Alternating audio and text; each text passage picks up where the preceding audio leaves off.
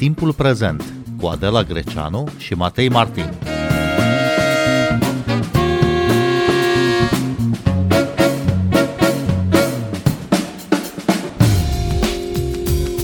Științele medicale au scăpat omenirea de boli altădată mortale datorită igienei și a nutriției mai bune, a medicamentelor, a vaccinurilor și a chirurgiei, a tratamentelor avansate, oamenii de astăzi trăiesc mai bine și mai mult. Speranța de viață s-a dublat în ultimul secol, însă până și medicina e uneori neputincioasă.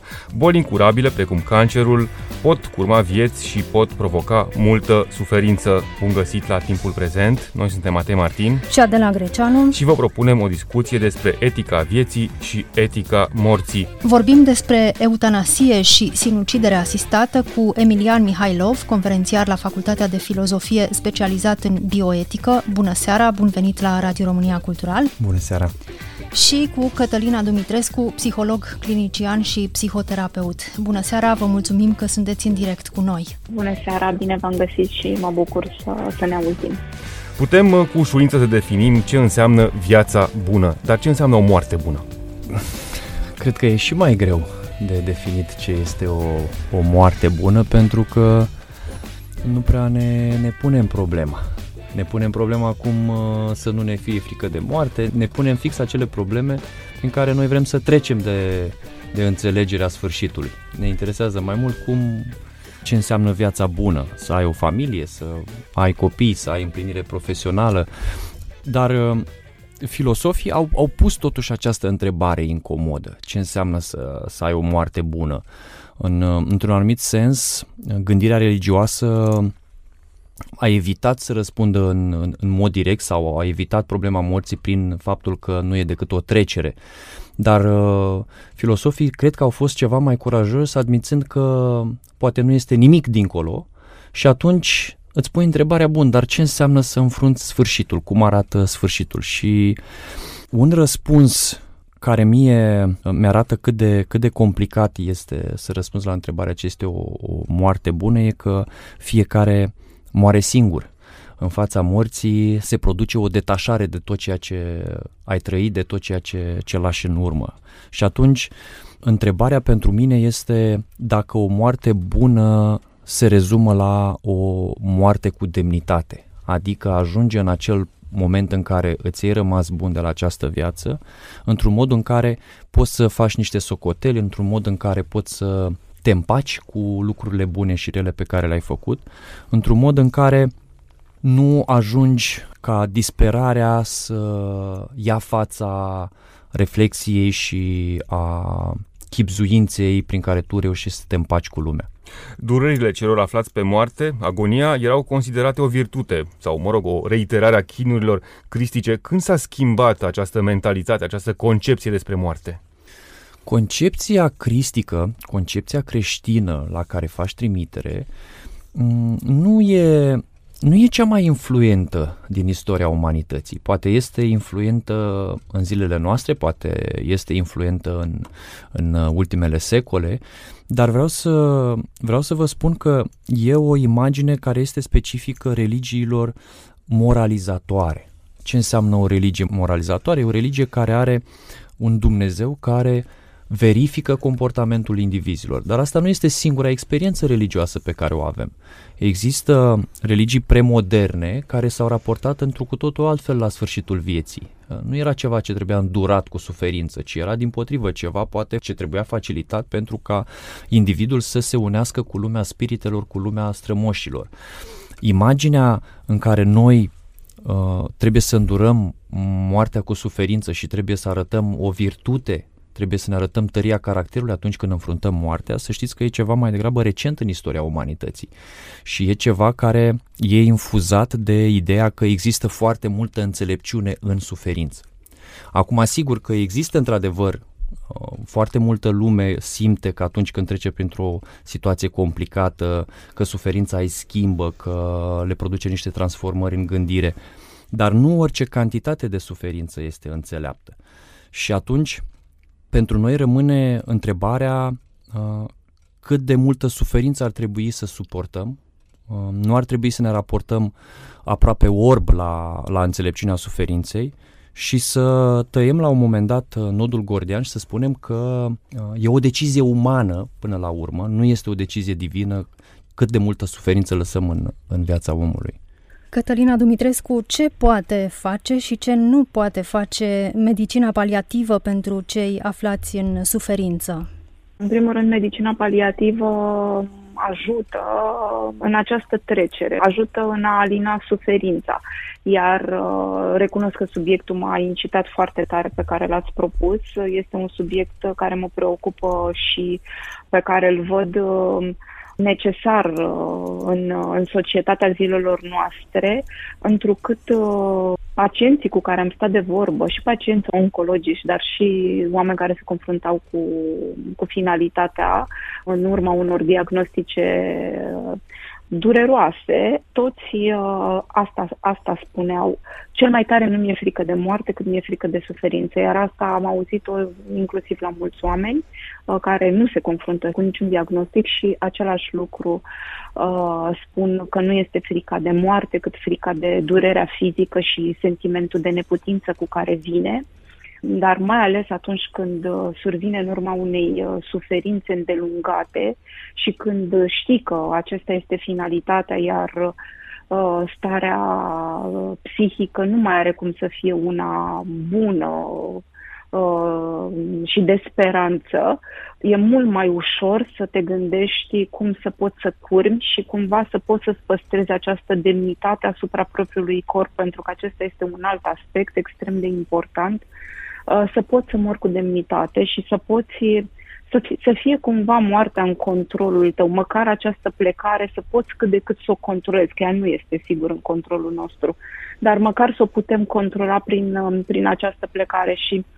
tocmai de aceea și ghidurile internaționale în paliație și um, toată sfera asta a psihologiei uh, paliative pune accentul ca diagnosticul să nu fie ascuns, Uh, la noi încă se practică cumva familia protejează, dar ne ținând cont de dorința pacientului, omului aflat uh, direct în suferință și prin protecția asta care e de înțeles, nu e de condamnat, totuși face un mare dezavantaj pentru că cred că fiecare dintre noi trebuie să aibă acest drept uh, de a putea decide cum să plece din viață și inclusiv de a putea lăsa lucrurile aranjate dacă uh, asta aduce confort uh, psihic.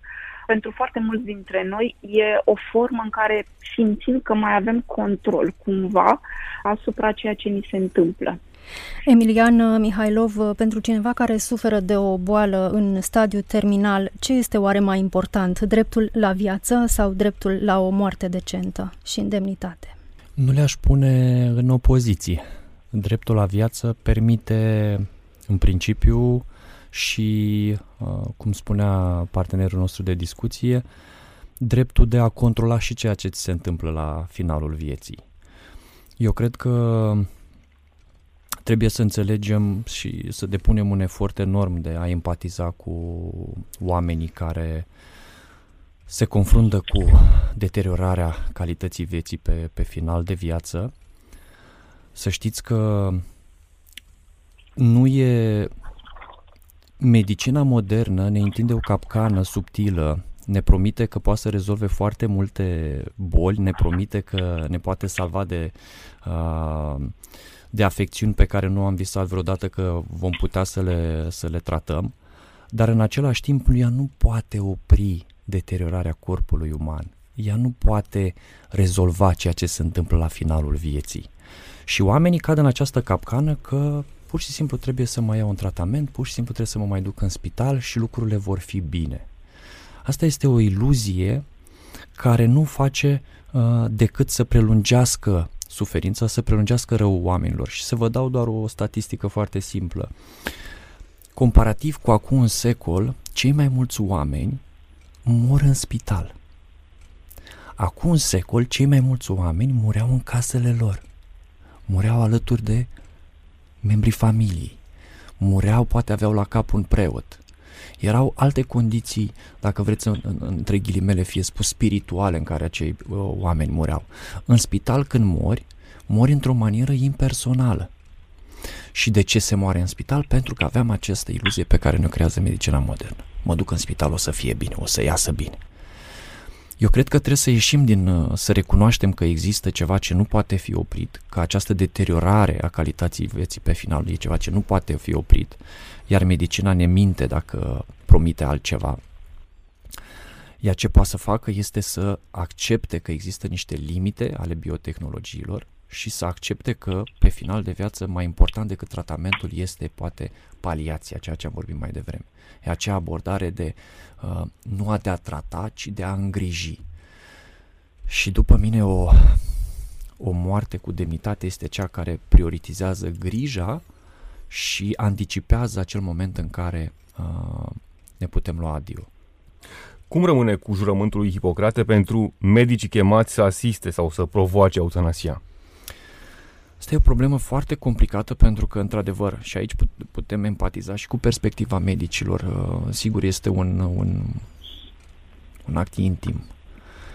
E un act care are o semnificație existențială nu doar pentru persoana în cauză, ci pentru persoanele care participă la, la, acea, la acel context. Și vă dați seama că um, un medic care nu este pregătit, care nu reflectă la, la semnificațiile acțiunilor lui, um, nu cred că ar primi foarte bine sau nu, nu cred că ar fi foarte dispus să, să ajute pacienții în sensul ăsta.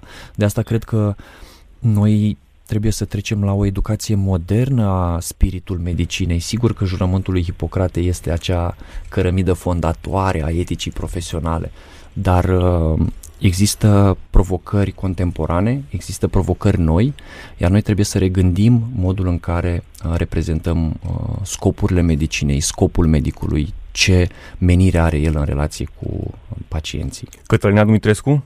Eu aș vrea să spun uh, două lucruri care consider că ar fi esențiale și în completarea a ceea ce a spus uh, domnul uh, Mihailov. Ce aș vrea să adaug este referitor la un autor, Atul Gavande, care este medic chirurg și profesor la Harvard și care și, și autor de cărți și într-una din cărțile dumnealui, Being Mortal, la noi a fost tradusă să vorbim despre moarte, Uh, vorbește din perspectiva lui de medic și cum uh, și, a, și spune un lucru extraordinar care mi-a atras atenția că suntem învățați uh, cum să salvăm o viață, apropo de medici, și, și nu cum să o petrecem. Uh, și acest exercițiu de mm, empatie, de a te pune în pielea celui care se află spre finalul vieții, care trece și printr-o finalul ăsta uh, al vieții înseamnă o suferință uh, uriașă a corpului și a minții care se asociază cu izolare, pentru că, uh, să fim serioși, oamenii, uh, pentru că nu știu cum să se poarte cu cineva aflat uh, spre finalitate, de multe ori îl evită. Ori evitarea asta duce și mai mult la izolarea persoanei în cauză și um, cu atât mai mult contribuie la durerea emoțională uh, a, a celui care se, se trece prin acest moment. Iar o a doua perspectivă pe care vreau să o aduc este um, uh, un dar imens uh, această carte făcută, scrisă de doctorul Irvin Yalom, care a fost profesor uh, emerit la Stanford și psihiatru și psihoterapeut, care a scris uh, ultima dumnealui carte. Este o carte scrisă în uh, paralel cu soția, soția fiind la rândul ei profesoară la Stanford uh, și scriitoare. Uh, și uh, soția îmbolnăvindu-se de un uh, cancer uh, și luând decizia eutanasierii. Uh, în America nu este permis, au reușit să găsească într-un stat, mă rog, nu în toate statele, au reușit să găsească într-un stat uh, acceptul de a putea să își aleagă finalitatea vieții atunci când simte că nu mai poate îndura suferințele fizice. Uh, și când vine momentul, moare împreună cu soț, adică cu soțul de mână și cu copiii lor, în, cu toții lângă, au petrecut-o în acest moment uh, de final, sigur, o moarte norocoasă, într-un fel, să poți să mori așa înconjurat de familie și susținut, dar uh, uh, finalitatea a venit dată de mâna dumneai. În niciun caz medicul nu a făcut injecția, ci a fost un cocktail care a oprit uh, ritmul, a oprit uh, inima. pe care pacienta l-a luat și l-a băut singură tocmai pentru a evita orice conotație în care medicul să fie implicat sau uh, și uh, de asta și spun că e, e foarte important într-un fel pentru că a arătat clar uh, dorința și uh, alegerea pe care Dumnezeu a făcut-o uh, în, în uh, nepunând practic această uh, presiune în cârca celorlalți. Nu știu cum se întâmplă în uh, statele, adică uh, în ce constă procedura în alte state, în statele unde este permisă eutanasierea. Uh, în Belgia, unde eu locuiesc, este permisă, iar în cabinetul medicului meu de familie există broșuri despre eutanasiere și ești informat și există un întreg ghid Um, cu echipe formate din psihologi, din medici care oferă toate informațiile necesare în cazul în care uh, te confrunți cu așa ceva, dar recunosc că nu am foarte multe detalii despre. Asculți timpul prezent! Timpul prezent e un talk show zilnic despre politică, societate și cultură difuzat la Radio România Cultural. Ne puteți asculta pe Apple Podcasts, Google Podcasts, Castbox, Spotify și altele. În Elveția, sinuciderea asistată este permisă, e o scăpare a legislației, o lipsă de precizie a codului penal din 1937, care spune cam așa. Cel care, mânat de un motiv egoist, incită o persoană la sinucidere sau ajută să se sinucidă, e pasibil de o pedeapsă privativă de libertate de până la 5 ani sau de o amendă. Motiv egoist e o formulă care lasă loc de interpretare și tocmai pe asta se și bazează asociații precum Exit sau Dignitas, care oferă servicii de sinucidere asistată cu substanțe. Și alte țări precum Belgia, Olanda sau Canada permit uh, sinuciderea asistată iar uh, Franța a lansat recent o dezbatere națională pe această temă. Emilia Mihailov, de unde ar trebui să înceapă o asemenea reflexie la nivel național? Cred că ar trebui să înceapă cu um, care este semnificația uh, alegerii asupra sfârșitului nostru. Noi, în bună măsură, și cred că asta e aplicabil și spațiului românesc, decizia despre cum ieșim din această lume nu ne aparține nouă în, în, în, în, într-o interpretare culturală, ci aparține unei uh, divinități. Acum, asta nu înseamnă că din a respinge interpretarea uh, sau a atribui o semnificație, autoritate divinității asupra sfârșitului omului, de aici nu decurge că trebuie neapărat să legalizăm eutanasia, ci doar e o conturez care ar fi limbajul care ar trebui să seteze dezbaterea publică. Mai exact, ar trebui să fie un limbaj în termen de uh, ce drepturi au indivizii, ce libertăți au indivizii, ce responsabilități și obligații au instituțiile medicale care sunt implicate în asemenea decizii și mai mult decât atât, ce responsabilități și obligații au membrii familiei care, um, de care depind acele persoane. Să știți că eu am, uh, am prieteni, medici uh, geriatri, am un, uh, chiar un prieten din Canada unde uh, s-a legalizat uh, recent uh, eutanasia. El nu este o persoană religioasă, dar are unele rezerve față de uh, legalizarea eutanasiei și l-am întrebat de ce. Și mi-a spus că există niște dinamici sociale um, complicate între uh, membrii familiei, pentru că s-ar putea să existe riscul să apară niște norme de tipul dacă ai ajuns să ai o viață deteriorată, să ai o calitate a vieții proastă pentru că ai demență sau ai anumite, uh, mai Parkinson, ai, uh,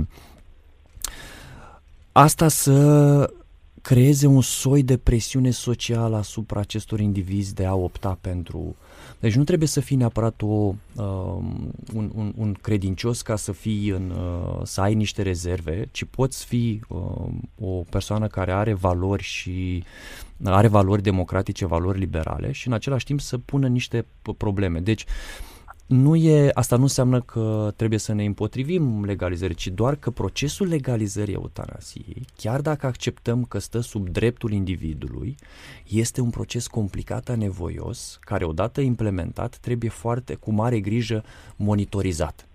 Adică dezbaterea, ce vreau să spun este că dezbaterea nu ar trebui să vizeze doar momentul în care legalizăm, permitem această practică, ci și să instituim niște mecanisme instituționale prin care noi ne asigurăm că acești indivizi sunt protejați, că medicii acționează în interesul pacientului, că există uh, niște mecanisme prin care uh, membrii familiei pot căuta informații, pot înțelege care sunt riscurile.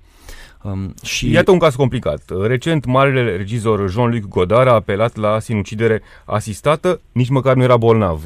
Era bătrân, 91 de ani, se simțea obosit și neputincios.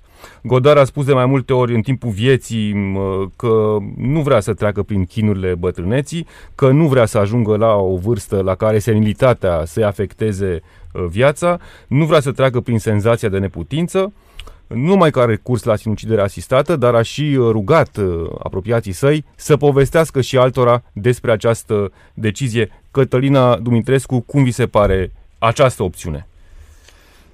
Eu cred că e vorba despre libertatea fiecărui om și despre demnitatea de, și despre uh, respectul față de, de demnitatea fiecărui om.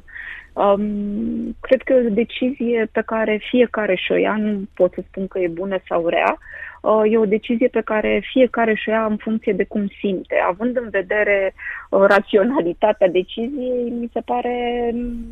Uh, mi se pare, sincer, uh, Um, de admirat că poți să gândești atât de rațional și să ai și această doză de curaj uh, încât uh, și atâta asumare și cred că iarăși un act de maturitate și de înțelepciune până la urmă să poți să fii atât de asumat încât să spui eu nu-mi doresc să ajung senil și cu mințele rătăcite și uh, corpul meu să fie um, expus uh, și îngrijit uh, de diferiți oameni care poate n-au suficientă compasiune și empatie. Am văzut uh, pacienți în uh, diferite aziluri de bătrâni în România și vă spun că modul de îngrijire era departe de ceea ce ar fi trebuit să fie și de multe ori mă gândeam uh, întristată că Um, așa, o asemenea bătrânețe eu una, nu, una personal nu mi-aș dori.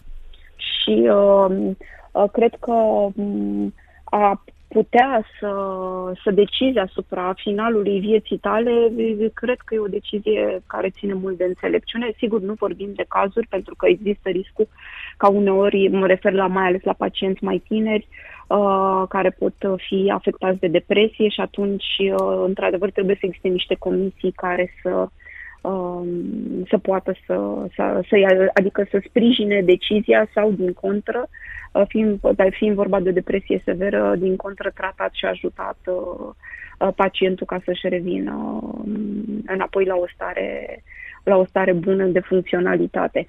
Dar în situații, mă reîntorc, în situații, și cu asta voi încheia, în situațiile în care e vorba de o boală sau de o bătrânețe deja de niște ani pe care îi trăiești prea mult și devine putincios și uh, uneori risc să ajungi la mâna unor rude care poate nu sunt întotdeauna uh, Uh, binevoitoare, cred că mm, uh, cred că fiecare trebuie să-și ia decizia care simte că e cea mai bună și nu știu cât noi din afară putem înțelege și judeca. Pentru nimeni nu este ușor să aleagă sinuciderea asistată, nici pentru persoana în cauză, dar nici pentru cei apropiați ce consecințe poate avea o asemenea decizie asupra sănătății psihice a rudelor, a copiilor, părinților, fraților, surorilor, partenerilor de viață, Cătălina Dumitrescu? Vedeți, noastră, unde trăim noi, biserica are foarte multă putere, mă refer în, în, în cultura noastră socială. Uh, și atunci uh, moartea nu este privită, cum de altfel nici actul unui sinucigaș uh, nu are voie să, un sinucigaș nu are voie să aibă parte de o slujbă de înmormântare sau să fie, să intre în, în biserică, corpului să fie depus în biserică. Um, astea sunt uh, cutumele noastre culturale, deși un om care recurge la un asemenea gest, cred că trebuie să ne imaginăm Uh, nu avem cum să înțelegem, dar măcar să încercăm să ne imaginăm câtă suferință trebuie să fie un om încât asta să-i se pară că uh, e soluția care poate să-i aducă liniștea. Locul unde trăim nu permite cumva o acceptare cu ușurință uh, și cred că e foarte greu inclusiv pentru membrii familiei și am văzut la rândul meu în spital cazul unui coleg a cărui mamă s-a prăpădit și s-a prăpădit foarte greu pentru că nu putea să accepte că mama va muri și de multe ori a fost readusă artificial la viață, chinuindu-se foarte mult. Adică e foarte greu și e de înțeles, e foarte greu să acceptăm că s-a terminat, mai ales când ne pierdem părinții. Încheiem o, o perioadă, încheiem niște capitole importante din, uh, din cartea vieții noastre. Și uh, această conștientizare ne vulnerabilizează foarte mult, pentru că cumva între noi și moarte nu mai stă nimeni. Noi suntem următorii la rând. E o schimbare uriașă în, uh, în starea noastră psihică. Dar uh, prin uh, legalizarea eutanasiei uh, nu există cumva riscul abuzării de această practică și a răspândirii ei pe scară largă, Emilian Mihailov? Există riscul ăsta, cum să nu fie riscul? De asta spuneam că o dezbaterea publică ar trebui să pună pe masă și nu doar momentul inițial de dacă legalizăm sau nu, ci ce se întâmplă după. Noi suntem foarte obișnuiți în spațiul românesc să zicem, uite, am mai făcut o autostradă, după aia se deteriorează, nu, nu știm ce se mai întâmplă. La fel cu începem foarte multe lucruri, arată foarte bine pe hârtie, trei ani mai târziu nu arată la fel. Vă dați seama care ar fi implicațiile în acest caz. Implicațiile sunt uh, colosale. Noi, neglijența ar putea uh, naște foarte multe, foarte multe tragedii, foarte multă neîncredere, deci e un subiect sensibil care trebuie abordat cu foarte multă precauție, cu foarte multă gentilețe, pentru că uh, poate să aibă niște efecte adverse de subminarea încrederii publice, de subminarea încrederii între instituțiile medicale care știm prea bine că au suferit. Uh, um, dar vreau să mai zic ceva că, um, pe scurt, Chiar dacă există diferențe între cei care susțin uh, o poziție sau alta, să știți că există și puncte comune. Există puncte comune care pot fi atinse prin empatie. Um, ca noi să înțelegem până și persoanele religioase, să știți că în ortodoxie există o rugăciune prin care se spune ca Dumnezeu să le ia mai repede să nu se chinuie. Deci chiar și acolo există totuși o perspectivă prin care înțelegem cât de important este ca o persoană să nu sufere atât de mult pe final. Emiliana Mihailov, Cătălina Dumitrescu, vă mulțumim tare mult pentru această discuție. Noi suntem Adela Greceanu și Matei Martin. Cu bine, pe curând!